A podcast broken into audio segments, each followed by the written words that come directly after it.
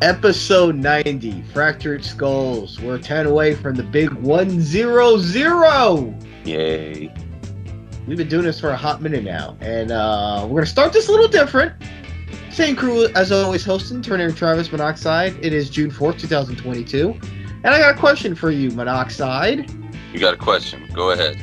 Yes, we have bo- we have five big major film studios in America. What are they?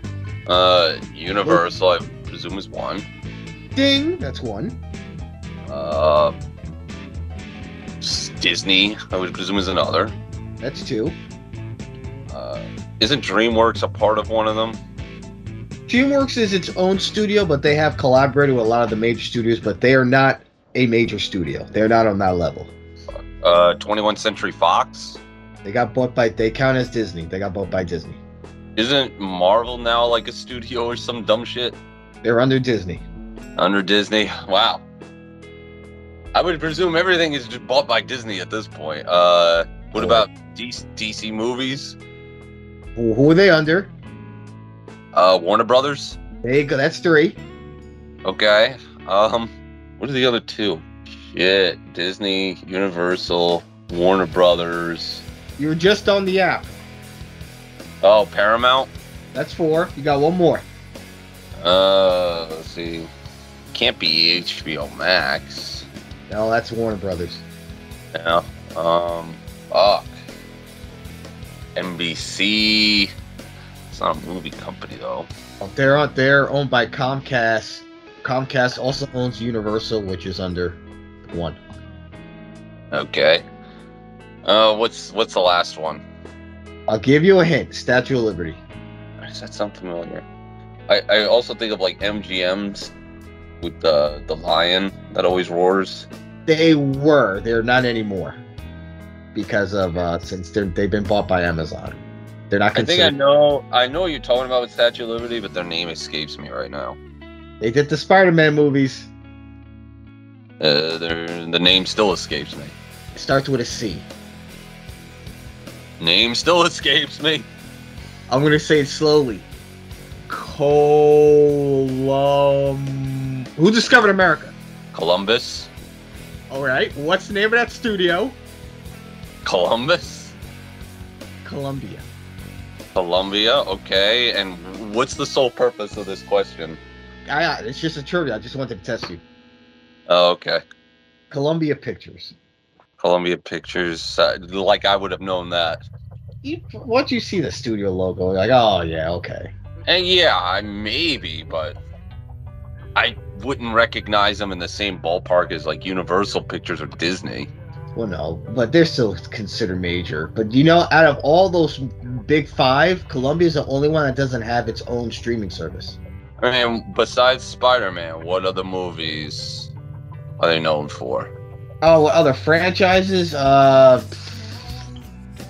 I don't know. I know they did Matilda. I mean, they they've done they have like good movies under their belt, but like what franchises they have, I couldn't. Yeah, like I had to look. I had to Google it. yeah, like what movies could they trademark and put on their app and be able to tell the public to pay them whatever it is, like 10 bucks a month to stream all of the content that they can provide. Uh, the, the- Adam Sand- the Adam Sandler movies. Really? Adam Sandler, I'm gonna pay 10 bucks to watch that fart knocker. Go ahead and film.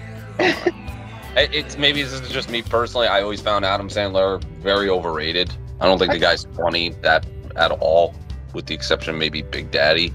I was like his really, but like him and Billy Madison, him and Happy Gilmore, him and uh, Longest Yard, Going Overboard, uh, Waterboy. I always found the dude to be more annoying than funny.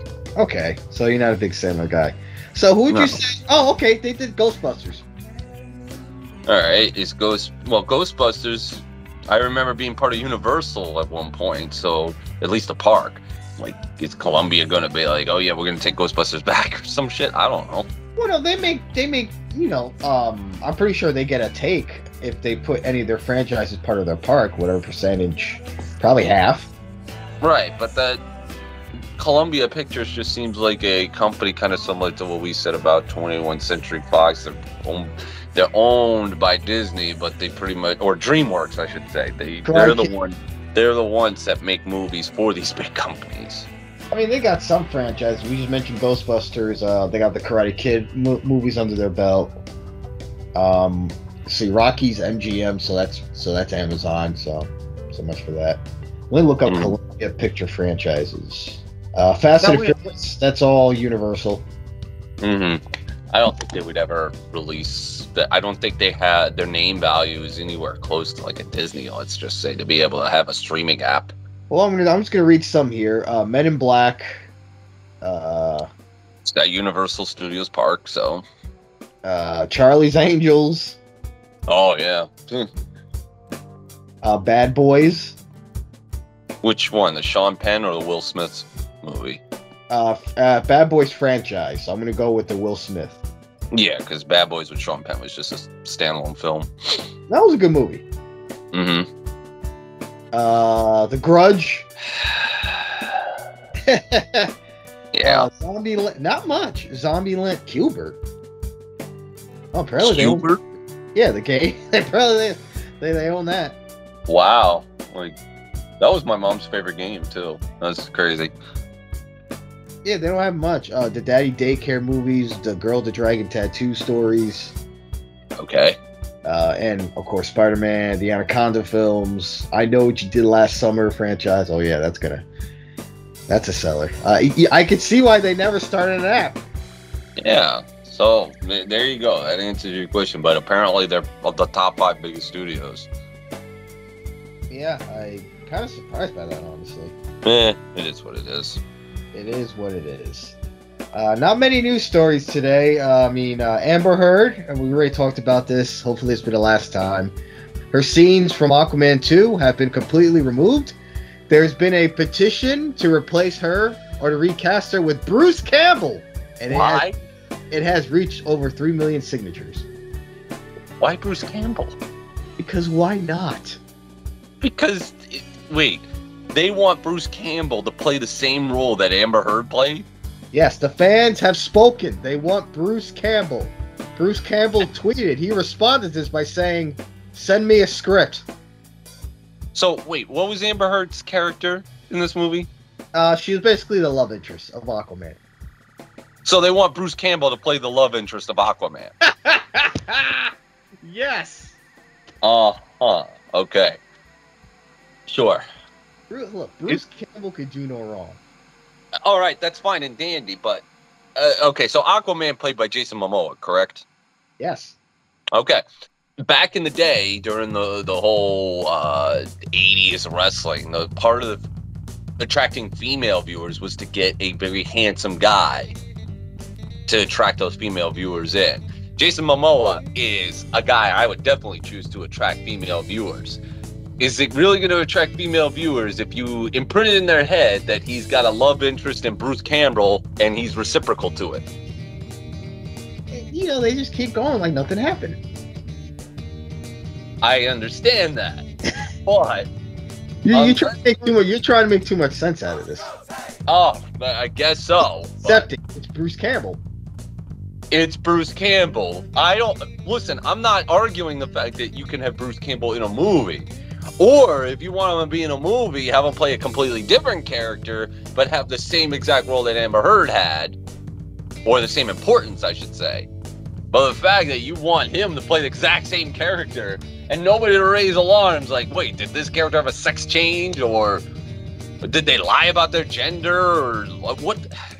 I don't know, because aren't genders like Pokemon these days? We're discovering new ones. Sure.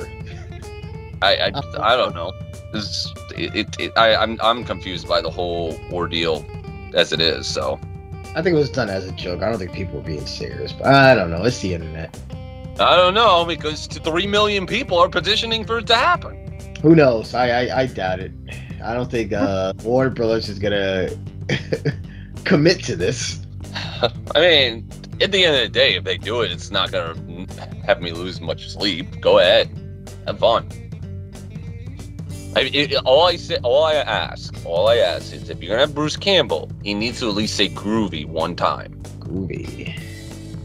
Oh, groovy. Well, I guess I'll get to our second and last news story. There's not much done, not much news that happened this week or this weekend, but um, I've already brought it up to you. It looks like they're going to be working on a Pennywise documentary, uh, possibly talking about the character in the book and the, the mini series, and of course the recent uh, films it's been portrayed in. Coming out uh, late July, looks like. For theaters or for what app? Uh, it said Screambox. I mean, I've never heard of Screambox. That sounds like. Remember in Malibu's Most Wanted when the guy wanted to know uh, where you learned that from? Grand Theft Auto 3. Oh, can I play sometime? Uh, you got PlayStation 2? Nah, I got Gamecast. Gamecast? No, there's GameCube and then there's Dreamcast. I got Game Pass. I can't afford it. Dude, the screen box sounds exactly like a Gamecast. Yeah, it says Screambox and Video on Demand. Uh, power the Blaze Power Screambox streaming service. Okay, so that it sounds like an app. Uh, Bloody that was has been promoted by Bloody Disgusting. It's probably their own app. I didn't even know they had their own app. Fair enough. All right, so then have fun with it. Uh, I don't know if I would see it, but it's like I wasn't Uh, really. I, I wasn't crazy about the theatrical version of Pennywise. I thought the guy who played him tried way too hard. Was not that good. Uh, Tim Curry to me is Pennywise. Always will be Pennywise. Sort of like the guy. Uh, well, th- this guy I didn't think did too bad of a job, but the guy who's the guy that did the remake for Nightmare on Elm Street who did Freddy Krueger? I, I don't know the actor's name but he was nothing like Robert Englund. Robert Englund to me is Freddy Krueger. That's just how I see it. Same thing with like to me Arnold is the Terminator. Or um, better yet best example because the guy did a good job but he just wasn't the original Malcolm McDowell did an okay Dr. Loomis at least in the first movie the second movie they nobody could save that. But to me, Donald Pleasence is always Dr. Loomis. Yeah, it's it's. I mean, you know, it's especially like Halloween. They, they just Rob Zombie just didn't stand a chance. hmm It's such an iconic film. But uh, it says uh, they have interviews from Richard actor Richard Thomas, who was in, in the original It, uh, Seth Green, and Tim Curry. Wow. Well, And- Seth Green makes sense because he was in the first film or the miniseries, I should say. Yeah, they said it said it's going to be an in-depth look on the 1990 series. So that's that seems to be the main focus, but they're going to talk about the other, the new movies as well. Oh well, then in that case, I'd have more interest because I did like the miniseries. Although it's going to be heartbreaking to see Tim Curry because I think he's wheelchair bound now because he suffered a stroke back in 2012.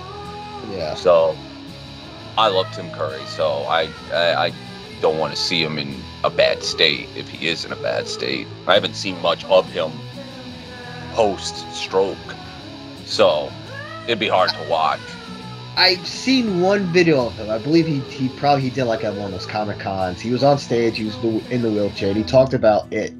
I think saw an accent about you know what is he thinking of the new one. He's like, oh, I hope they fix the ending. But Yeah. like Tim Curry charm, he's still there because he was making people laugh, and everyone was just so happy to see him. That's good because uh, what's his face? Uh, Bobby Heenan, uh, wrestling manager back in the day, he had had throat cancer twice or some shit. And the first time, he did look different, but he was still able to talk. But the second time left him without a jaw, kind of similar to Roger Ebert when he had his throat cancer. And if you see some videos of Bo- uh, Bobby Heenan when he literally had no jaw, even he still had his comedic spirit. He Mhm. still was being funny. So it's always good to see those guys in good spirit because I, I don't know how I would be in that situation. I would hope to be the same way, but that's off to him. Uh, Tommy Lee Wallace directed the miniseries. I didn't know that. He directed Halloween three, Wow. and of course he's um, he's mostly known for designing the Michael Myers mask. I didn't know he was involved. 'cause I know originally George Romero was supposed to direct it, but he backed out due to creative differences. I would presume so because I would think that Stephen King had hands on with that miniseries. Yeah, and, and him and Romero are great friends, and you know they love doing Creepshow together, and that's that's so unfortunate. That was the only time they ever worked together. 'cause I'm So I'm pretty sure they obviously they wanted to work with each other again, and it just didn't happen. I Well, know because Romero was never a guy that I liked that played well with Hollywood. because Stephen King is very hands on with his because I know he hated The Shining with Jack Nicholson. Hated it because they just did they butchered a lot of what he wrote in his book. That's where The Stand. Did I say The Stand? The Shining miniseries comes in. That yeah, it I- seemed like in the '90s with all the miniseries, he was more hands-on with those projects. yeah, that The Stand. Um. Tommy Knockers. Mhm. So, I would presume that's probably why, because Stephen King wanted to stay faithful to the book, which I understand. You want to stay faithful to the material that got fans hooked to your novel or series and whatnot. And Stephen King is a pretty open guy too, because he likes directors and writers kind of doing their vision to his story. I, I guess I guess it depends the story, it depends the material. I mean, you know, all these stories are kind of like your baby in a sense, Yeah. especially with a story like like The Shining. And somebody's tampering with it, not understanding your material. Yeah, So, I think the Tekken director should have taken a lesson. Well, I, I think it also depends how well these people involved in the project respect you. Well, I don't know if the film crew of the Tekken movies respected the video game people who made the games. And probably said, "I "Nah, just keep them upset." 'Cause I do, I do hear those stories. so then why even make it in the first place if you don't even respect the franchise? It's a money grab. That's that simple. Just look at the new freaking Halo series.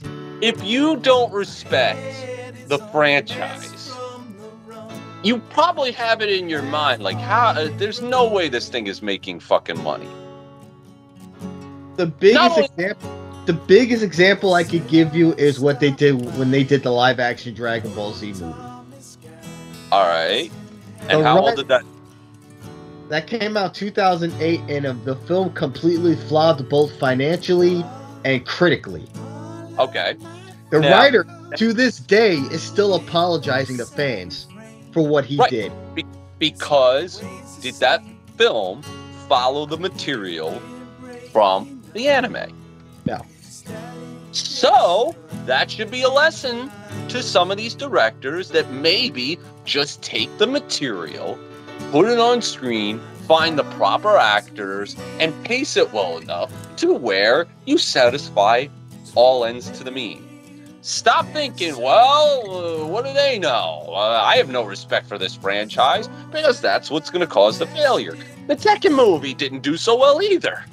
Yeah, I honestly I didn't even remember. I didn't, I didn't even know a Tekken film even came out until you said something to me. I was It like, oh, came out shit. Yeah, look at that. And I remember the rumors leading up into the movie's release.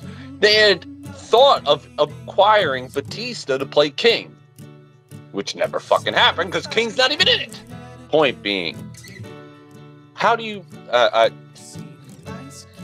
that really blows my mind. It makes no fucking sense. How you're a director or you're a film company and you acquire a franchise from video games, a novel, whatever, and you don't respect it or don't want to acknowledge the source material.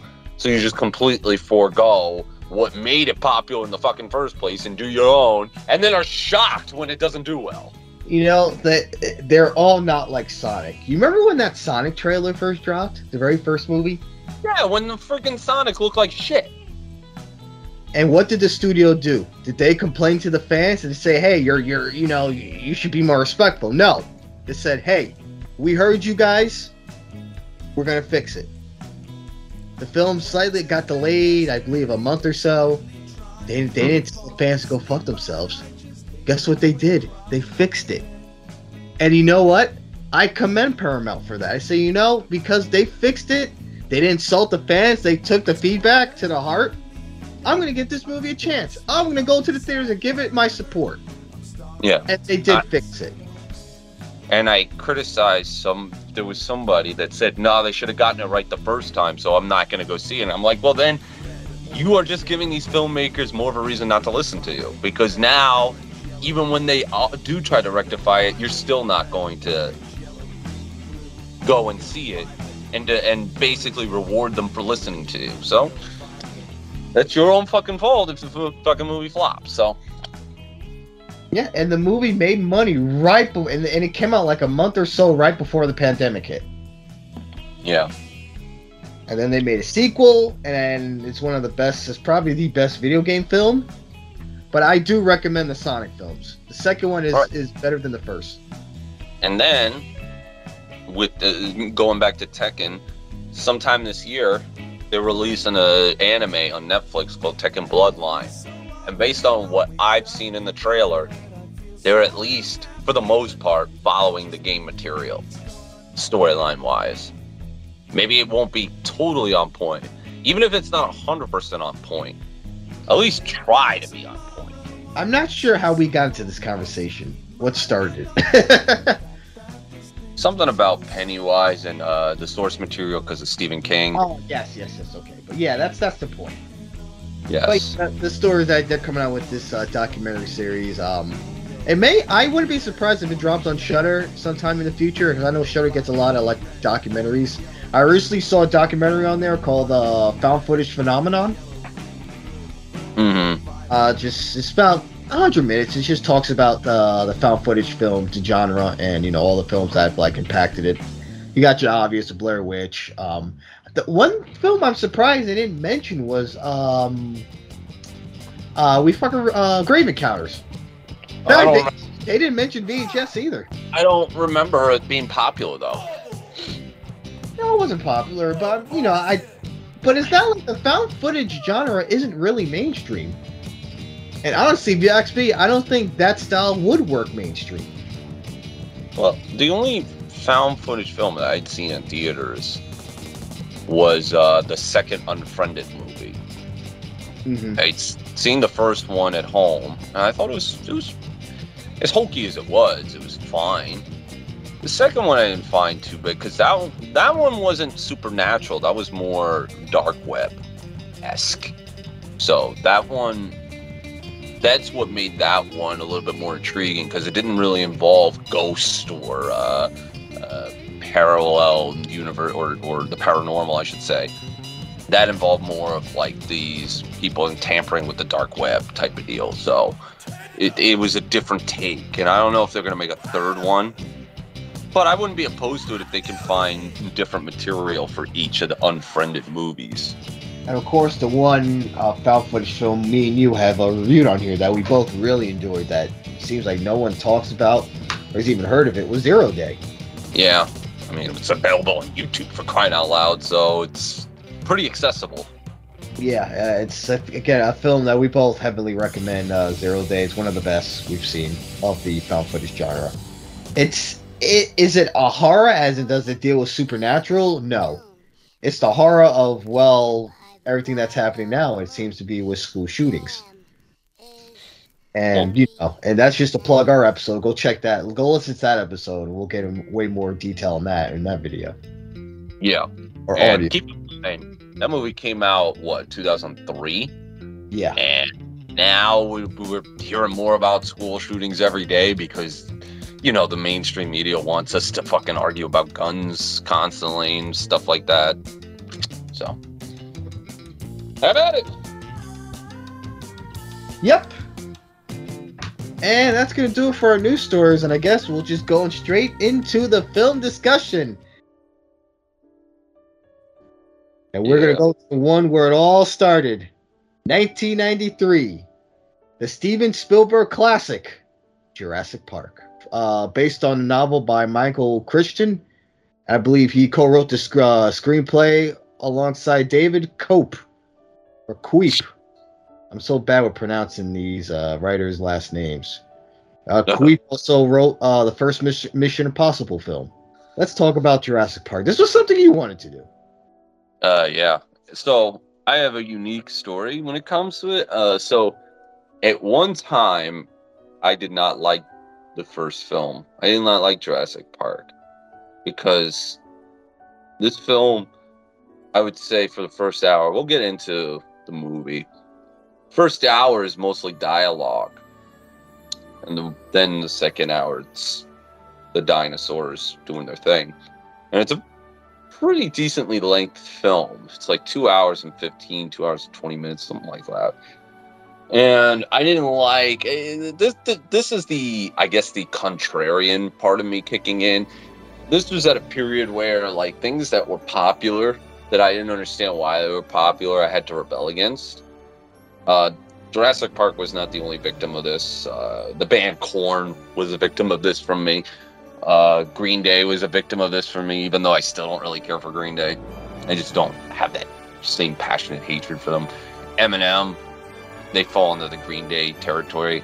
I still think he's a fucking idiot, but that's another story. uh, but yeah, Korn I actually like now. I've listened to their music. I like them. But going back to Jurassic Park, so where I got to rewatching them. So Eh, I think I've said it many times in this podcast. I'm a avid pass holder at Universal Studios Florida, and I I have been so since 2013.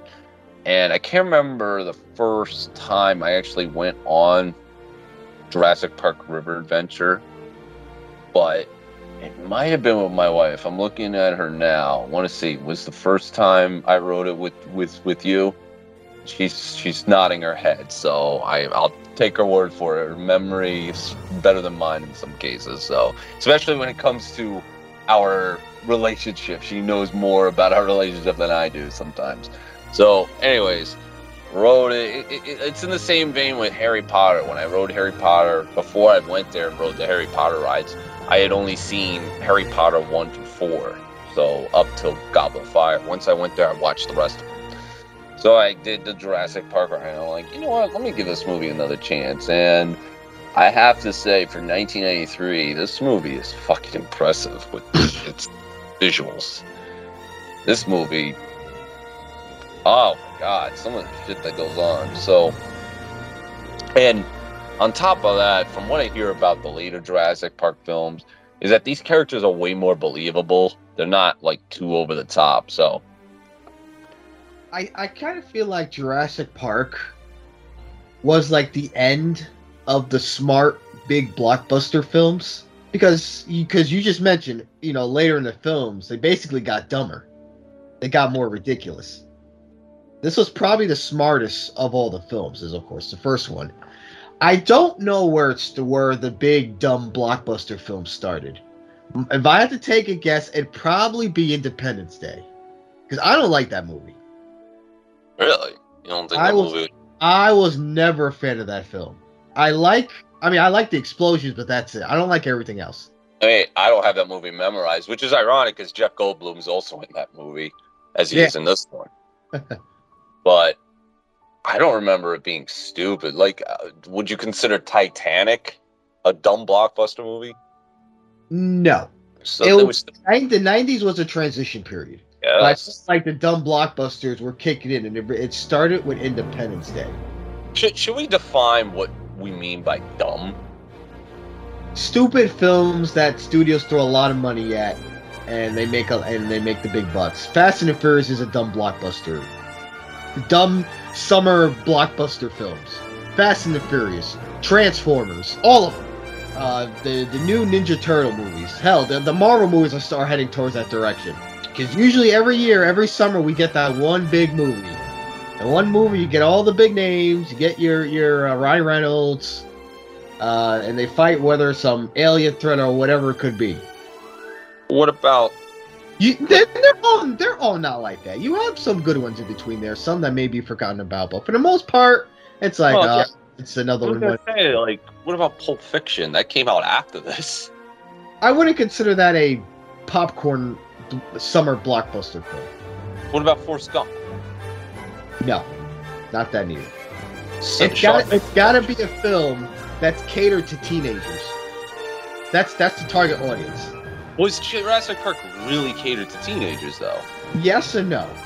I think the idea of dinosaurs would, would attract kids. That's that's why I could. That's why I said this is like one of the last like smart s- summer popcorn films. Because Star, because I mean, you know, Star Trek is another summer uh, popcorn film.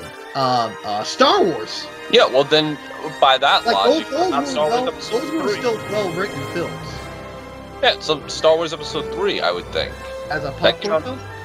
Yeah, well, the, that was, in my opinion, a decently well written film. It at least explains how Anakin joins the dark side.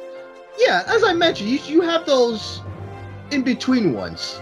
Right, but the the quote that I'm getting from you is that Jurassic Park was the last one. I, I'd say of that era, maybe. Of like the Uh. really smart, well written summer blockbuster films.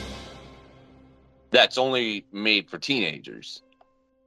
Well, I, I I think the idea of the dinosaurs were would interest kids, not just teenagers, but kids as well, just kids in general. Because this film, And, and and the fact I think that Spielberg is behind the camera would attract the adults too, or e- even the adults with the kid with the teenage minds. Ooh, dinosaurs! But and the re- and the reason I said it because Jurassic Park is such a well directed film. Some people would even say it's a perfect film. It's a ten out. It's a masterpiece. How about The Incredibles? The Incredibles is a fun film. That that's a fun family film. I want that's not dumb. That's where, yeah, I'm naming movies that were big time movies. I mean, The Well, I Incredibles. I what I'm trying to ex- like explain this the best way I could. It's it's a well written film. It doesn't feel like that it's a rushed film just to get out theaters just to make money off of it. Like you could tell watching this film, they took time with it. well, yeah. So, I think that's what I mean. yeah, but I do think there were movies after it. That, oh yeah, there, there yeah. are movies there that were good. Yeah, But I'm but just wondering but, how. but the '90s was to me a transitional period where they realized, oh, we don't really have to write our movies like we don't have to put that much thought into it as long as we have. Oh, look at this explosion! Look at all this. Well, the biggest culprit of that is Michael Bay because that's all he Yes. cares about. Yes, he's a big culprit of that. He's the Him- worst. Him and, and, and him and Roland Emmerich are the two, are the big two. So I don't even know because like this film, I wouldn't think is really a kids movie per se because there's a lot. There is some pretty graphic shit that happens in this film when you actually sit down and watch it. Yeah, for a PG-13 film, it is pretty graphic. So I don't know if it is a kids film. It's just that for whatever reason, it's oh. I think I think when it comes to marketing, it's like, how do you market this movie?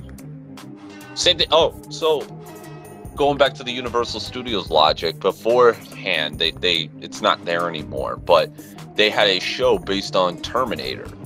Terminator's not a kids movie, but yet they were showing an actual show with actual actors and screens and mixture of both for a park that's really about family friendly fun. And I mean, it got replaced to, with Bourne Identity, so I don't know what Bourne Identity is rated, but Yeah. yeah, Well, like Bourne Identity is a popular enough to get a fucking ride. well, it's not a ride; it's more of a show. It's it's more of a show than it is a ride. So, Still, I, like, I didn't realize that Bourne Identity had a following like that.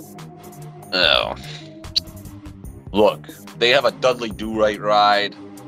I don't even know when the last time Dudley Do Right even showed up on TV, to be honest. So, it's the ride itself is fun. So I guess that's who cares what it's based off of. But uh, getting back into Jurassic Park, uh, yeah. So this film in particular, it, it, it's violent, but there is a there is a good amount of dialogue that's traded back and forth. So like the first scene in, in general is just the the people who are working in Jurassic Park or setting it up are trying to transport one of the dinosaurs and something goes wrong and one of them gets eaten. Yeah, it's So- very very Spielberg as how he shoots this opening scene. It's a great opening scene. Yeah. And that's when uh I forget the guy's name, but the the guy who runs Jurassic Park refers to him as the blood sucking lawyer is over in the Dominican Republic getting ready to go over this park to see if they can approve it. But meanwhile, you have uh, Sam Neill's character, who is uh, uh, Alan Grant and Ellie Sattler, who are I forgot the terminology. I always refer to them as archaeologists, but I guess that's not the right term. Uh, but their job is they find dinosaur bones. Yeah, Yeah. a paleontologist, a paleontologist. Yeah, uh, I guess. Yeah, there you go. That's the So- like it's scientific. Yeah. Yeah, so in the very beginning of this film, they, they they're looking through some bones, doing their job virtually. Yeah, I, I- real quick. I love how the bone that they found is perfectly shaped like a dinosaur. yeah, Because when you find bones, they're not just scattered all over the ground. And, and I love how the all the bones is to this one particular dinosaur. It's not like just a pile of bones that could have been from 13 different dinosaurs. I'm pretty sure real life pa- paleontologists are like losing their minds. Well, in the end, that that is a major nitpick, but It's a nitpick, yeah, but you know, it's, I I get it. It's, It's- just a little nitpick. it's one of the minor complaints. There's only one real major complaint I have of this film, and I don't know if it's major, but I'll get to that. So, anyways, they're approached by uh, John Hammond, played by Richard Attenborough, who uh, wants both Ellie Sattler and Alan Grant to come see his park because he needs approval from these two specialists who can look through it and be able to uh, let lawyers go ahead and, and let it good be good to go because he doesn't trust lawyers. But meanwhile, Dr. Ian Malcolm will also be there, who is played by Jeff Goldblum, who is a mathematician who studies the chaos theory very well. He brings him. So it's the lawyer. I'm trying to remember who plays the lawyer. I think it's uh, Martin Ferrero, and I'm trying to remember his character name, Donald something. Uh, Donald Gennaro. All right, so yeah, that's who they have to bring to this island. Now, keep in mind, while this is going on, um, Dennis Ned Nidra or Nidri, who's played by Wayne Knight, wants to steal the patent that uh, John Hammond has developed to reincarnate these dinosaurs so that he could sell it to somebody and make a profit. And it So- turns out later that he would he feel like he's being underpaid by uh he he had he had his issues with uh with Dr. Hammond, which is why he's doing this side job behind his back. He's stealing the patent so that he can make money. Uh, this is where the famous meme comes in because the guy that's coming in to give him the money is like, I don't want anyone to notice me. Look, he's here. He's here. Uh, was it Dodger? Dodger, Dodger's here. Dodger's here. See nobody cares. Who cares? Nobody cares. Uh, yeah, that's where the famous meme comes from, and that's where they get the shaving cream uh, canister to look like shaving cream, but it's actually supposed to be a case where he could put in the, the embryo DNA inside. So we get the famous scene where they're in the helicopter and they play the famous music. The Great visual scene, great music. This is I know when it comes to John Williams, obviously Star Wars is like the theme he's gonna be known for for the rest of his life and for you know be and beyond his death, but I've always loved his Jurassic Park score. the, I would say the music here is on par with Star Wars because I can't discredit the Star Wars music, at least the original, because obviously you've got the famous. Uh, but you also have the and then you also have the so Jurassic Park's got some or excuse me, Star Wars has got some good music I can't discredit. So I would say they're on par, but that's beside the point. So they land, and that's when they're taken into some cars to go out to a field. And that's when Alan Grant, Ellie Sattler, and Ian Malcolm and uh, Donald look on and see a fucking, I think it's a Brontosaurus. Yes, they see Okay. the CGI uh, Brontosaurus. Um, this was the first CGI dinosaur we see in the film. Yeah. And they're completely flabbergasted, and that's when they start playing the other famous tune here.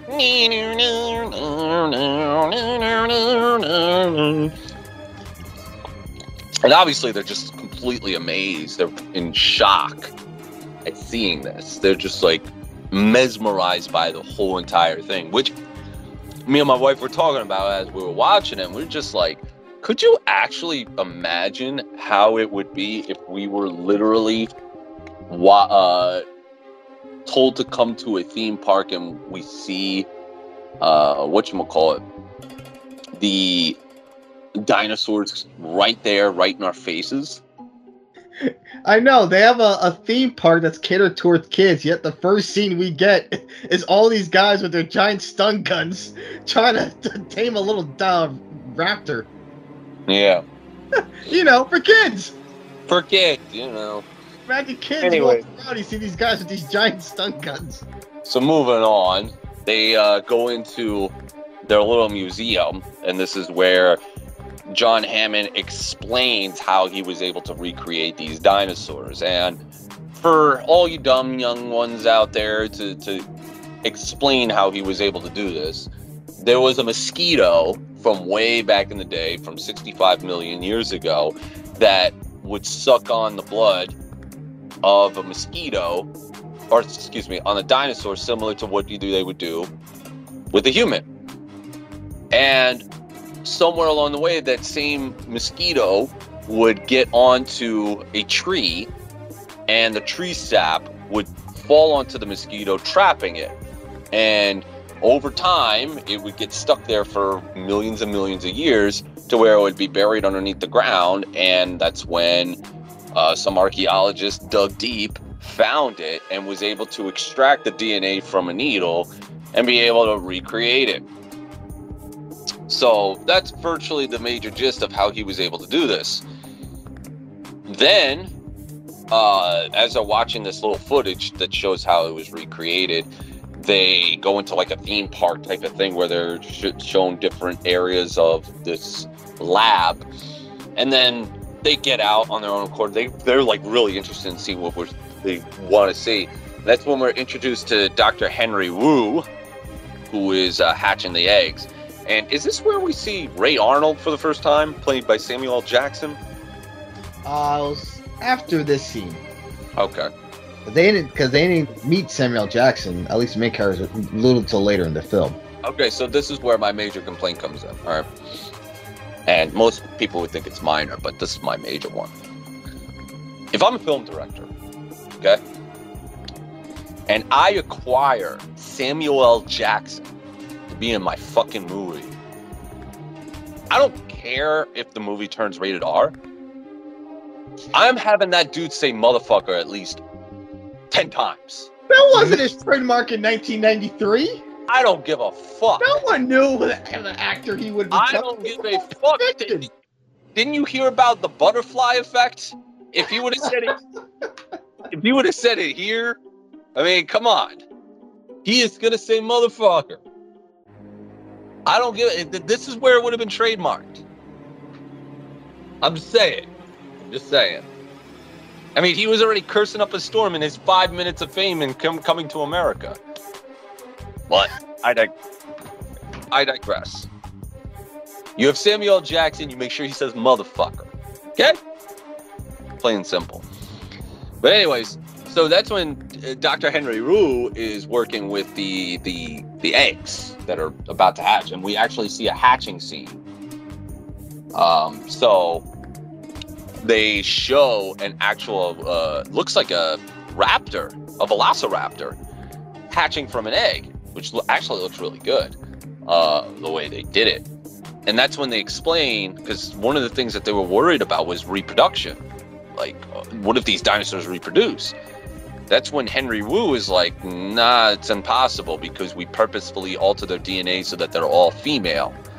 Uh, I think they said something about like uh, altering their DNA with frog DNA.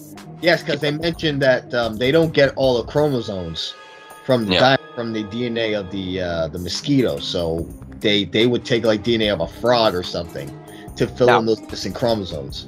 That's important for later because, anyways, Dr. Ian Malcolm is like, dude, how do you know that they're still not going to reproduce? And you and Henry Wu is like, how do you expect nature to be able to create dinosaurs when they're all female? And then that's when Dr. Ian Malcolm goes, nature finds a way. So, as we move on, they go on to dinner. They're about Yeah. to have dinner. This, Yes, the black room spotlight dinner scene. yeah, I don't know what it is with Spielberg and spotlights. God damn, there's so much spotlights in this movie. So this this scene in particular is important because this is what explains the intelligence of the film. So the blood sucking lawyer is sitting there, Donald, and he's going off about how, uh, oh yeah, we can make people pay two thousand, ten thousand, and you got all the merchandise. But that's when uh, Mr. Hammond was like, no, no, no, no, no, no. If I'm gonna have this park open, everyone's gonna enjoy it. I'm not gonna let just the, the filthy rich enjoy it. He we wants need every everyone, yeah. yeah, he wants this to be accessible to everyone. And then that's when Dr. Ian Malcolm is just like, dude, even though him, Ellie Sattler, and Alan Grant were just like mesmerized by what they saw, they also came to grips with reality because of their specialties. And Ian Malcolm's like, hold on a fucking second here. You don't realize what you got here and what you're tampering with. Uh, that's when he starts explaining to Hammond, like, dude, the problem is, is that you didn't invent this thing yourself. You took what other people created and expanded upon it. So therefore, if anything goes wrong, you're not responsible. And he delivers the famous line that you guys are so preoccupied with whether or not you could that you didn't stop to think of whether or not you should. So they have this back and forth, and uh, what does he mentioned Con- condors, like they're near extinction. It's like first off, you're comparing condors to dinosaurs, but whatever. But secondly, Ian Malcolm's like, dude, the difference is is that deforestation isn't the reason for the dinosaurs' extinction. They were natural selection by nature. They had their chance, and they got fucked. Yeah, nature chose to extinct them. And then Yeah. with dinosaurs with man. Man Yeah. was never meant to exist with dinosaurs at the same time. Yes. And Ellie Sattler brought in the same concerns, but in a different way.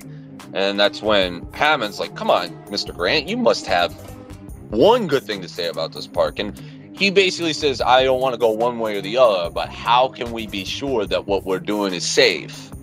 And then that's when Hammond's like, wait a minute, you guys are all supposed to be defending me. And the one that is defending me is the blood sucking fucking lawyer, the things that he hates. So that's when we're introduced to the grandkids, uh, Tim Murphy and Lex Murphy, played by Ariana Richards and Joseph Mazzello. I Uh, Mazzello I've seen in another film. I think it was called Star Kid. that's not the movie I saw him in. I saw him in Simon Birch. Simon Birch. Okay, I haven't seen Simon Birch. Star Kid was kind of like it's basically E.T. That's that's the thing with Spielberg. Whenever he makes a big sci-fi film, there's so many copycats after it. Like Jurassic Park, I think is the best thing and the worst thing to happen to dinosaurs. Because after Jurassic Park, you had so many ripoffs. Roger Corman cast in it. You ever heard of that film Tammy and the T Or that one with Whoopi Goldberg, uh, uh, Theodore Rex, I think it was called. She teams up. It's like a buddy cop film. She teams up with a fucking dinosaur. To be fair, they it's it's not just in the movie realm. Look at Candy Crush, for example. How many copycats of Candy Crush exist out there? Like ridiculous amounts. It's it's almost insulting when you actually like download a game and how so identical it is to Candy Crush that they don't even attempt. They don't even attempt to come up with their own concept to make it just at least a wee bit different than Candy Crush. So I, I, I can't speak to the, the rip-offs of Jurassic Park here. Uh, There have been other dinosaurs movies out there, like Land Before Time, uh, We're Back, but there you go. Um, so we were introduced to the grandchildren, and they go on the tour. They now this is the part where they're supposed to go on this uh, automatic tour with the the, the the cars, where they go on an automatic like little rail, I guess you can call it, and that's when they're about to feed a goat because earlier they fed a cow to like a T-Rex. A fucking T-Rex just devoured it. So they leave a goat, but one thing that Alan Grant points out is that you can't just leave it for them to feed. They also thrive on the hunting part, the the hunting the prey because they're carnivores. Yeah, because That- that's in their blood. They've been doing it for 65 million years. You know, it's it's Yeah. their instinct. That's their instinct. They're not just going to go after a goat that you just threw out there. Yeah. But then at some point, uh, they get out of their cars. Oh, and this is where uh, Dr. Ian Malcolm explains chaos theory to uh, Ali Sattler, where he talks about how let me drip this blood, uh, blood, wow, That would be gross. Drip this water on your hand, and he dripped like one drop, and it went one way, and one drop went another way, and explained that there's little things that you're not noticing with your hand that are different. Trying to explain chaos theory and explaining how dangerous this whole ordeal is with the dinosaurs. Eventually, they get out of the car and they see a very sick Triceratops. I don't know if they ever explained how this Triceratops got sick, but they just said that it gets sick every six weeks. So, eventually, um, I have to put over. I'm sorry to stop you. The the special effects of that uh, Triceratops. Yeah, animatronic. And the animatronic, yeah, was done by the master Stan Winston. Uh, Stan Winston passed away in the late 2000s. His last film he did was Terminator Salvation. He passed away during production, but he's done the special. He's done animatronics for Terminator, Terminator 2, Aliens, Predator. This film, I mean, the guy is a legend. He's a master, and he's done uncredited work for The Thing. Uh, he's done he's done many other films, but that's just some of his many. He has a very impressive resume, and he's a legend. And the fact that he was able to pull this off, and of course later the animatronic uh, live action T Rex is just fucking amazing. And the yeah. actors they mentioned like like this was one of their favorite scenes in the film because now here's a dinosaur that they can actually touch. Yeah, because before with the the brontosaurus we mentioned it was cgi when they did that scene where they had to react they had to react to nothing. Like they didn't have any visual to react to. So they had to pretend they saw something. Whereas here they actually could touch it and react to it. So yeah, um, yeah this is really the first uh, big animatronic in the film yeah so anyways uh to try and discover if this weird food that they're eating from the branch is it, she has to go look through the, the droppings. Meanwhile, we go back and we see uh, Dennis showing his frustration for not being paid well enough, and him and Hammond have a back and forth. And there's one part where I'm just like, come on, let Samuel say motherfucker. he doesn't say it. I know you eating you up. Yeah, it eats me up inside. I granted, this movie ain't rated R. I don't give a fuck. He needs to say motherfucker. I'm just saying. So we get another famous line. They're going through the feces, and Dr. Ian Malcolm just takes off his glasses, looks at this pile of feces, and goes, That is one big pile of shit. One of my favorite lines in the movie. Yeah, Jeff Goldblum so, really shows off his charm here. So, yeah, they're going to the feces, can't really see what the hell is wrong and then that's when the storm starts coming in, uh, which supposedly was an actual storm because this film was being filmed during hurricane season. So, at least to- the um um as uh when they first show like the storms on the beach. Yeah, uh, I don't know if you saw the Netflix special that they did, the movies on us, the movies on whatever yeah. it's called. Yeah, how like Spielberg, who was like in director mode. He's like, Dean, pull out the camera. Record this. Yeah. So uh, they're about to go back to their cars because it's gonna rain, but uh, Ali Sattler stays stays by because she wants to keep studying this Triceratops. Meanwhile, this is where uh, Dennis decides he's gonna pull his act. He's gonna run, steal the uh, the embryo, hack the systems, hack the security, and uh, get his stuff and go. And so he runs away after grabbing the stuff and they try to mess with the computer to try and get everything back to square one, but he had it password protected. So they'll find out later that he basically fucked the whole ordeal. But, anyways, so they're in their cars, and somewhere along the way, their cars just completely stop. Me, let me put this in perspective. So you got the lawyer, you got the two kids, Ian Malcolm and Grant. The kids are with the lawyer in one car. Ian Malcolm and Grant are in another. And then that's when um, the two glasses that they have of water start vibrating. And you start hearing the big sound of boom. And oh, by the way, the goat from earlier, gone. It's gone completely. And then that's when this fucking T Rex shows up. Whew. This T Rex fucks everything up. The lawyer runs out of the car, leaving the two kids behind to run into a fucking porta potty. The uh, the dinosaur does his thing. He's just like just going through the fucking car, just destroying it. This Eventually- is, how you build tension.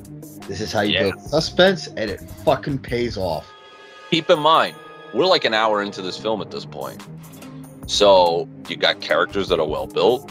You've got the dinosaur that was hyped up. You've got everything going for it, and it just it. By this point, you're marking the fuck out and being like, "Holy shit, this dinosaur is just fucking shit up." Because at this point, they didn't show the T Rex. They never showed the T Rex up until this point. It took like an hour for the film to really go through before they finally showed the T Rex in its full form. So then there's that point where Ian Malcolm and, and Grant want to save the kids, so they try to distract the dinosaur, and the dinosaur attacks Ian Malcolm, though he does survive. He's just injured. But then uh, the T Rex just devours the porta potty and then grabs the blood sucking lawyer, eats him up, and kills him. And while all this is going on, uh, Dennis is trying to get away and he's bumping into everything, blah, blah, blah, blah, blah.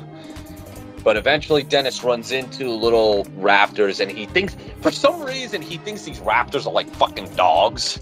So he's like, here, go, go, go, fetch the stick, catch the stick. And the dinosaur just like looks back and just looks at him again. And this part is like, I'm, I'm an adult now, but if I was a kid, this would have freaked me the fuck out. The part where the, the raptors like side wings or whatever like pop out and he just starts hissing. That's creepy as fuck.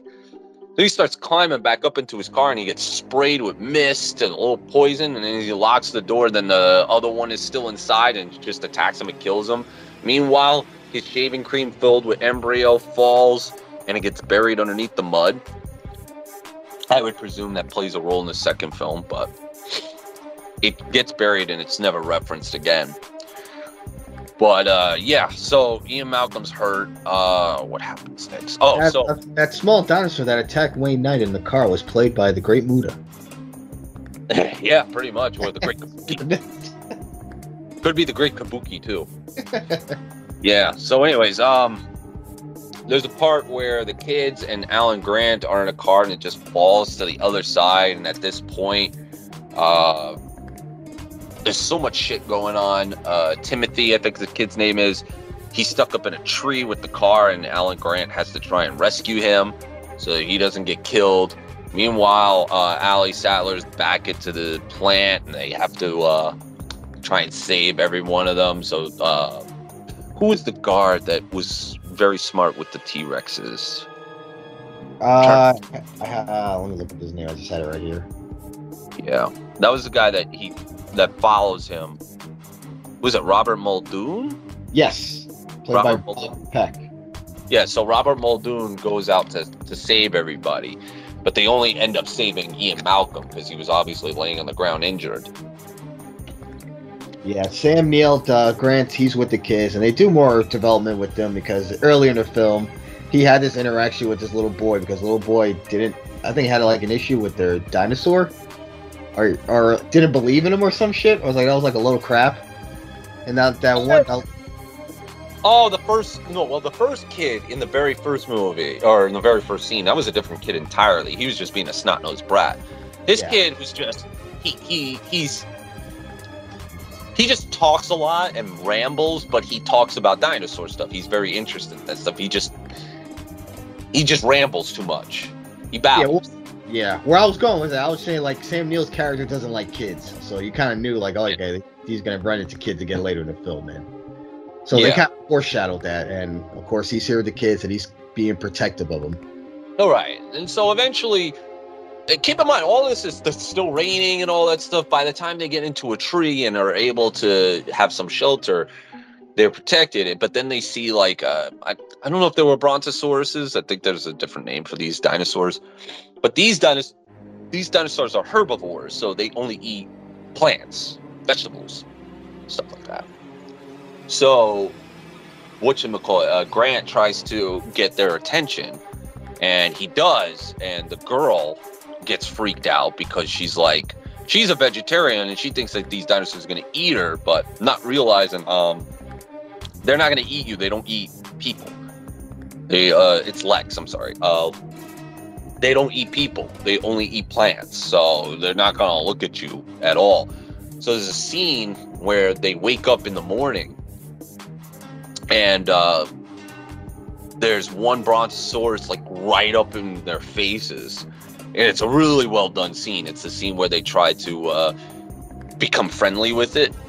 So they start feeding it more uh, leaves and some plants to try and like develop a friendship with it.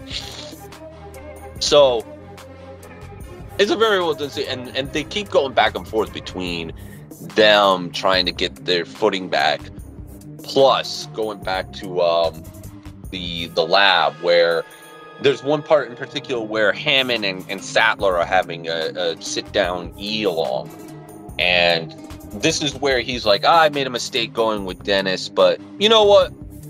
If I have more control, it'll be even better. It'll be more controlled. And she's like, dude, even if he wouldn't have done what he did, how can you be for sure that nothing would have gotten fucked up? Type of deal. So there's one part where we're back onto the field and you got Lex, uh, Tim, and Alan Grant. They're being, uh, they're watching a herd of these dinosaurs coming by. Now, I, I should make mention, I'm surprised we didn't mention this earlier. So I was actually shocked when I discovered, and this is the truth, that uh, birds are like the ancestor of dinosaurs. So, yeah, dinosaurs evolved into birds or some shit like that. And I've always thought that was weird. I thought like reptiles would be it because you know how dinosaurs look. But the way these particular di- uh, dinosaurs were running, they were running like ostriches. So it's like, oh, maybe this is the reason why they were birds at one point. The way they run, the way the bone structure is, and all that shit. Yeah, birds, chickens. Well, eventually, yeah, one of the T Rexes captures one of them, and so they have to go into hiding. Um, so at some point, I think Alan Grant, I, he discovers eggs all hatched. I, I can't remember if it was here, but this is important. This is why I told the frog.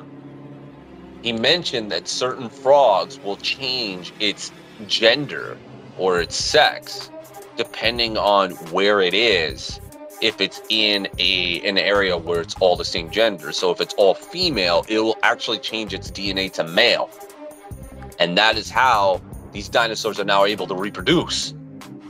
Because some of these dinosaurs decided i'm going to go male. And now you got an even bigger problem. Now they're reproducing. So what dr ian malcolm said was completely fucking correct. Nature found a way. So all that's going on and uh, arnold ray arnold now has to there's one part in particular that they have to completely reset the whole entire lab because of dennis's actions because now they can't get into the system they can't get into everything so they have to completely reboot Yeah, so, So- yeah, all the way to the vault uh, box that's outside, and then so we get a scene there with uh, La- uh Laura Dern, his character, going to the vault. Well, that's, that's where Samuel Jackson was supposed to be. This is basically how he got killed off. Yeah, he was killed off off screen. He got killed by one of the raptors that were inside. But I want to make a, a question. Guys like Henry Wu and all the other scientists that were there, did they just go home or were they also eaten by the dinosaurs? I know they, they the whole crew went home because they said that there's a boat that's leaving, and and I think Samuel Jackson said like by a certain time you everyone's got to stop what they're doing and basically get the hell out before the boat leaves. Ah, that see. boat, you're screwed. Okay, gotcha. Anyways, I think, I think everybody else what, was supposed to leave on a, co- a helicopter, but the Nice. storm came and fucked everything up. Yep. All right. So now it makes sense. So yeah, he has to go and try and uh, put the power back on. So he goes and uh, what you call it, Sattler and uh, Muldoon are going to follow him, I guess, and that's when we find out that uh, off-screen Arnold gets killed. And at some point, uh, Muldoon is out there and gets killed by one of the uh, the Velociraptor, yeah, the Velociraptor. Because now we're starting to see more of the Velociraptors coming in and just devouring people. And these Velociraptors look really fucking good in this film. So uh make a long story short, eventually uh, Sattler is able to get everything running, but then a Velociraptor starts chasing her around the lab. They uh, she gets out of the building, meets up with uh, Grant and the kids, and is able to bring them back into the building. And there's a big chase scene that goes on there with the kids and the Velociraptor, specifically in the kitchen, where apparently a dinosaur knows how to fucking open a door at this point. Go figure. Um, so there's a big chasing that goes on there. The, the, the chasing just pretty much goes on until they get into the main lobby. So now the only ones that are left are uh, Grant, Malcolm, uh, Sattler, Tim, Lex, and uh, blah, blah, blah, Hammond, Dr. Hammond. And there's a part where they're in the lobby and they're basically cornered by two velociraptors. And then that's when the T Rex makes a baby face turn. He goes baby face. So wait a minute, another little nitpick here. So Yeah. every time the T Rex approaches, we all we hear the footsteps. You hear Yeah, the yeah. vibrations. Yeah. There was no vibrations where he just came when he made his face turn. Uh, let's. standing outside waiting for, them to show up. I'm the gonna say. Maybe, maybe he was standing outside waiting. Um, Maybe Yeah, wait, waiting on orders from Vince, or you're now face. you know. Back to SmackDown again. Oh, wait a minute. You were on SmackDown last week? Well, push her to Raw, damn it. Go back to developmental. Work on your skills. Learn to, learn to work like a big man. Yeah. Um. So yeah, the T Rex just randomly turns face for some reason. I. The, that was the only part that really that and some of these chase scenes do go on for quite a bit, but Kitchen scene was good, but it did go on a little bit to me. but it's a nitpick for me because I still ended up like really enjoying what I saw. But anyways, they escape after the T Rex turns good guy for some reason because he, he really wasn't friendly to them before. So whatever. So they leave. They they see uh, Ian Malcolm in the car with uh, Hammond driving. They hop in and basically Alan Grant says, "I am here to let you know that I am here not to not endorse your park." Uh, and I say no to endorsing your park, and that's when Hammond says, "So do I."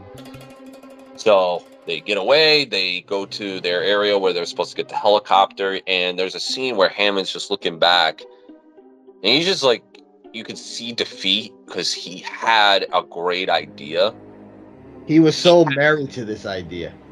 and and I can't blame him because he would have been recognized as like a fucking hero to bring back the one species that we never got to interact with. So he feels as though he got robbed of that. So they hop on the helicopter and the sun is about to go down. They leave, and that's the end of the movie. Yep. And the uh, the T Rex got in one last roar. roar. That was kind of like his uh, go away scene, go his big go away line. Yeah. So the movie is about Stuff. What's up? I said a lot of good stuff in this movie. Oh yeah, it's it's a very good film. It's probably one of the best films of the '90s, and and I think for what four years it held the record for the highest box office before Titanic came out. Yeah, Titanic came out uh, a prior year prior to that. Even though it didn't de- dethrone uh, Jurassic Park, but Independence Day was a huge hit. Right. Well, yeah, another Jeff Goldblum film. Um, but yeah, uh, I think Titanic was the one that outbeat. What was the um, what was Oh, the the- title before Jurassic Park? Who held that title? Yeah, I want to say off the top of my head, Star Wars. really. They kept saying uh, in that little documentary you showed me was E.T. It could be ET. Well, the, Yeah. the budget of Jurassic Park was 63 million, and it turned in over a billion dollars at the box office. And, and guys, keep in mind that's 1993, a billion dollars in 1993. That's nearly 30 years ago. Oh, Yeah. so I mean, Spielberg, Steven Spielberg really started the whole, I guess, box office. He, in, in a way, he kind of created the summer blockbuster. Yeah, because E.T., um, whatchamacallit, this film, E.T., I remember made a lot of freaking money too, because I'm looking at it. The movie budget for ET was ten and a half million, and it made seven hundred ninety-two point nine million dollars. And that movie came out in 1982. That made near a billion dollars in 82. And this movie came out in 93 and it made over a billion dollars. So, and then on top of it, that documentary said that even though they spent $63 million to make the movie, they spent another 65 just to promote the damn thing. So even with that being said, that's what, 128 million? Yep. I think they made them fucking money back. Oh yeah, Universal's very happy. A big Oh. smile on their face. There is no wonder whatsoever why there's a whole section for Jurassic Park in their theme park. No question. And both the rides, Jurassic Park River Adventure and Velocicoaster, fantastic rides. I recommend them both. One is just an immersive experience of seeing dinosaurs. The other is a fantastic roller coaster. So, and this film in particular is what started it, and it's a and an excellent film. It's probably one of the better action films I'd seen. I recommended it because there's a little bit of horror element to when the dinosaurs look like they're about to devour people and the way they fuck people up. Yeah, And just the introduction of the T Rex. I I was like, oh my god, now we're watching a horror movie. in a way, yeah, because that T Rex fucked everything up. So I thought this was. At one time, I used to not like this film because of the too much talking and just the film just felt too long. But with the lens I have now, great film, excellent film. This is a film that I said to myself, if I ever buy surround sound for wherever I live, this is the first film I want to play with surround sound. Just And because, this, this is the film I want to see in theaters again. yeah, Not- this the, the I, I dinosaurs, see this in theaters just for just to get the experience. these dinosaurs, the way they scream, the way they howl, the way it, it's it's impressive. And even looking at it in 2022, the some of the practical effects are really really good. I mean, the only scene in particular you could probably see is dated is when they're using the CGI, but the animatronic and puppet look-alike that they do, dude, it still looks very good. Probably even better than what I saw in that Jurassic Park trailer because it's all CGI. And, and I think that's something that is got a lot of lost sight. I think CGI is is a major problem because CGI makes things even look even faker. In my Right, there's just too much of it. yeah, like CGI is good for like sci-fi and stuff like that, but for something like a dinosaur film, it wasn't needed. And and that's been a big gripe with Universal Parks was that they're using a lot of well, not so much now. The last two rides that they opened up aren't a victim of this, but they had been using screens for the rides as opposed to animatronics, which is more authentic experience. Now, I understand why they use screens because it's easier to maintain as opposed to animatronics, which they wear and tear over time and they don't want to put money into keeping them maintained because there's a lot. But when you got something like Jurassic Park here, there's no need for CGI. The, what they did for the T Rex, for the Velociraptors, and all that stuff, it works even 30 years later i when i see that little velociraptor hatching in the egg i believe that more than if they would have used a computer to make it happen Yeah, that's my opinion and that's I agree, hundred percent. this this film is i i'm gonna i'm gonna state the obvious here i'm assuming that this is a movie that they there, there there's a place that's called uh where they preserve movies where they're not allowed to like they literally keep these that- movies preserved The uh, National Film Registry. yeah i'm assuming this is definitely one of them That's, oh yeah, yep. There's no way that this film isn't in there. Yeah, in 2018, the film was selected for preservation as being culturally, historically, and aesthetically significant. And I 100% agree with that. This film is definitely important. And everybody that was involved from uh, Wayne Knight, Samuel Jackson, Sam Neill, Laura Dern, Jeff Goldblum, Richard Attenborough, Bob Peck, B.D. Wong, Joseph Mazzello, Ariana Richards, uh, Bob Peck, Martin Ferrero. Yep, everyone on camera, behind the scenes. Spielberg, motherfucker. Mm-hmm. Could argue this is a masterpiece of a film. Because as soon as he finished shooting this film, he went to Europe and he shot Schindler's List. Like he couldn't, he couldn't. I, I'm not sure how much involved he was with post production because I think they did some video calls with him just so he could see how the editing was coming along because he just he, he like 93 94 he was he was a busy man I'm starting to wonder myself. Is Steven Spielberg one of the greatest directors of all time? yes Yeah.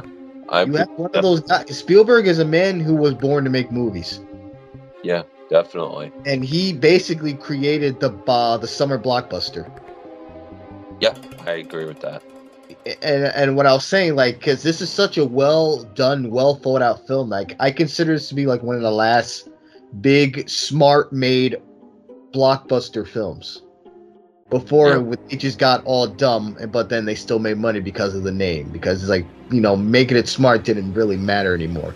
It was about explosions and all this other stuff, all the big fancy CGI and and that wasn't Jurassic Park. I mean, Spielberg not, is not that kind of filmmaker. He literally could have made Jurassic Park into a movie where just somehow dinosaurs exist and are overtaking the earth, but instead he they came up. I, I mean, granted, it was a book before it became a movie, but as we talked about previously, directors don't give a shit about source material. Now, what I don't know what the source material is to this book, but I can safely say, as a movie, it was intelligently done. A guy wants to run a theme park because he found out how to replicate dinosaurs into our current ecosystem. But these people who are experts in this certain field have doubts of having uh, actual people and dinosaurs in the same universe. And on top of it, having dinosaurs entrapped into an island, assuming that they're not going to get out of control. And if they do get out of control, how do you stop it? So it's a very well done film. And then we start to see what it is when the dinosaurs get chaotic. So it's a very well done film, everybody. And no character is stupid. When I say stupid, I mean like, wow, like, what's the purpose of this character? Even the blood sucking lawyer plays his role to perfection. So, everything was so well done. Just, you could have let Samuel Jackson say motherfucker. So, you won't let that go. no, I'm not. I'm not. Could have let him say it at least five times. I can't say once because it wouldn't have been enough. I, I don't think they dropped the F word in this film at all. Come to think of it. It, And you're, and you're allowed one. That was your opportunity. eh, yeah. Well, what what was Schindler's List rated? R. I would say, yeah, that was rated R. That was like one of Stephen King or Stephen King, Steven Spielberg's few rated R films, or has he done a lot more? Probably what definitely one of every few. I mean, Saving Private Ryan's rated R, obviously. Um, Because most of the films I recognize him for are more family movies, like E.T., Jurassic Park. of course, Jaws rated R. Oh, okay, yeah, Jaws.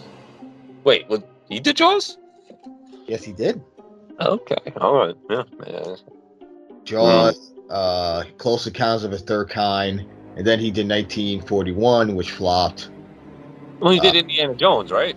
Yeah, then he did Indiana Jones. Uh, all three, all four, I should say. Well, I mean, they're coming out with a fifth one. He's he's just being a producer for that. I knew he, I knew he wasn't going to direct the fifth one. No way. He didn't. He didn't want to direct the fourth one. I forgot he did The Color Purple as well. Yeah, that that's when the studio see Spielberg at the time the studios didn't take him serious being a dramatic guy. They only saw him as like a summer blockbuster blockbuster director. They didn't think he could do drama like that, and then he proved everyone wrong with the color purple. And it's a shame that the color purple didn't win Best Picture. They got robbed that year. Mm-hmm. And some Yep. people say it was a racial thing. He also did Hook. Yes, he did Hook. I think right before Jurassic Park. Yeah, Hook came out in '91. Yeah, you know, I didn't even know this. He did uh, Catch Me If You Can with Leonardo DiCaprio and Tom Hanks. True story. Yep, I knew that. Yeah, I didn't know he. Uh, he also did the Lincoln movie. Yep, that was a good movie. Oh, the Um, only movie I remember hearing that he did that was really panned, and I actually saw it was War of the Worlds. Yeah, I saw that in theaters. Yeah, I saw it in theaters too. My father is a huge mark of the first film, the original that it was based off, and he he didn't even like the new one.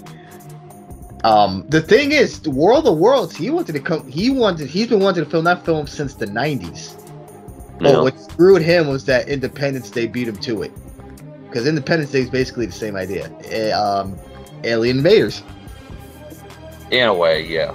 And I think Independence Day did a better job than the 2005 uh, War of the Worlds. We're, we're going to have to review Independence Day so that we can get two different perspectives on. Yeah, eventually, I don't. I, I'm surprised that film has a huge following. Like, why?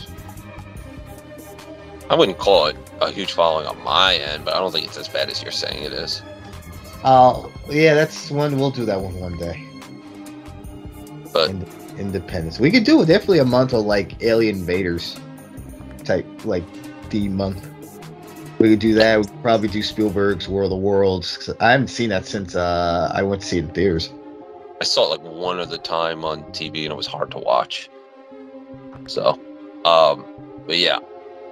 As far as Jurassic Park 1, classic. Just an ultimate classic. This is like this is a film Steven Spielberg should definitely be proud of. Absolutely. No, And this was really the introduction to CGI. uh, yeah, at least uh, yeah. Well, for good or bad, you know, however you want to look at it.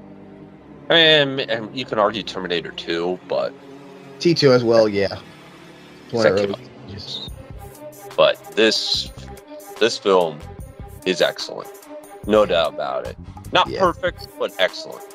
Yeah, it really showed what CGI could do because a big demand that Spielberg had going into this film is that he wanted the dinosaurs to walk.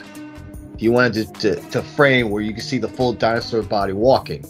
And everyone was like, we can't do that's nearly impossible until they sh- they saw them doing it on a computer and they were everyone was blown away when they test screened it to the executives like oh my god like this like this is the next step of filming is this cgi Yep. and it paid off because again, highest box office for four years. So yep It definitely paid off, and they made their money back by nine hundred million dollars. So they definitely earned every freaking penny. Take a bow, everyone. You've earned it. Yeah, this is where you have to put in the clap.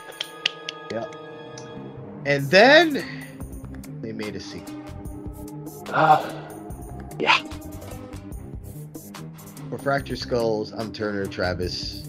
For Monoxide, You were so preoccupied with whether or not you could that you didn't stop to think of whether or not you should.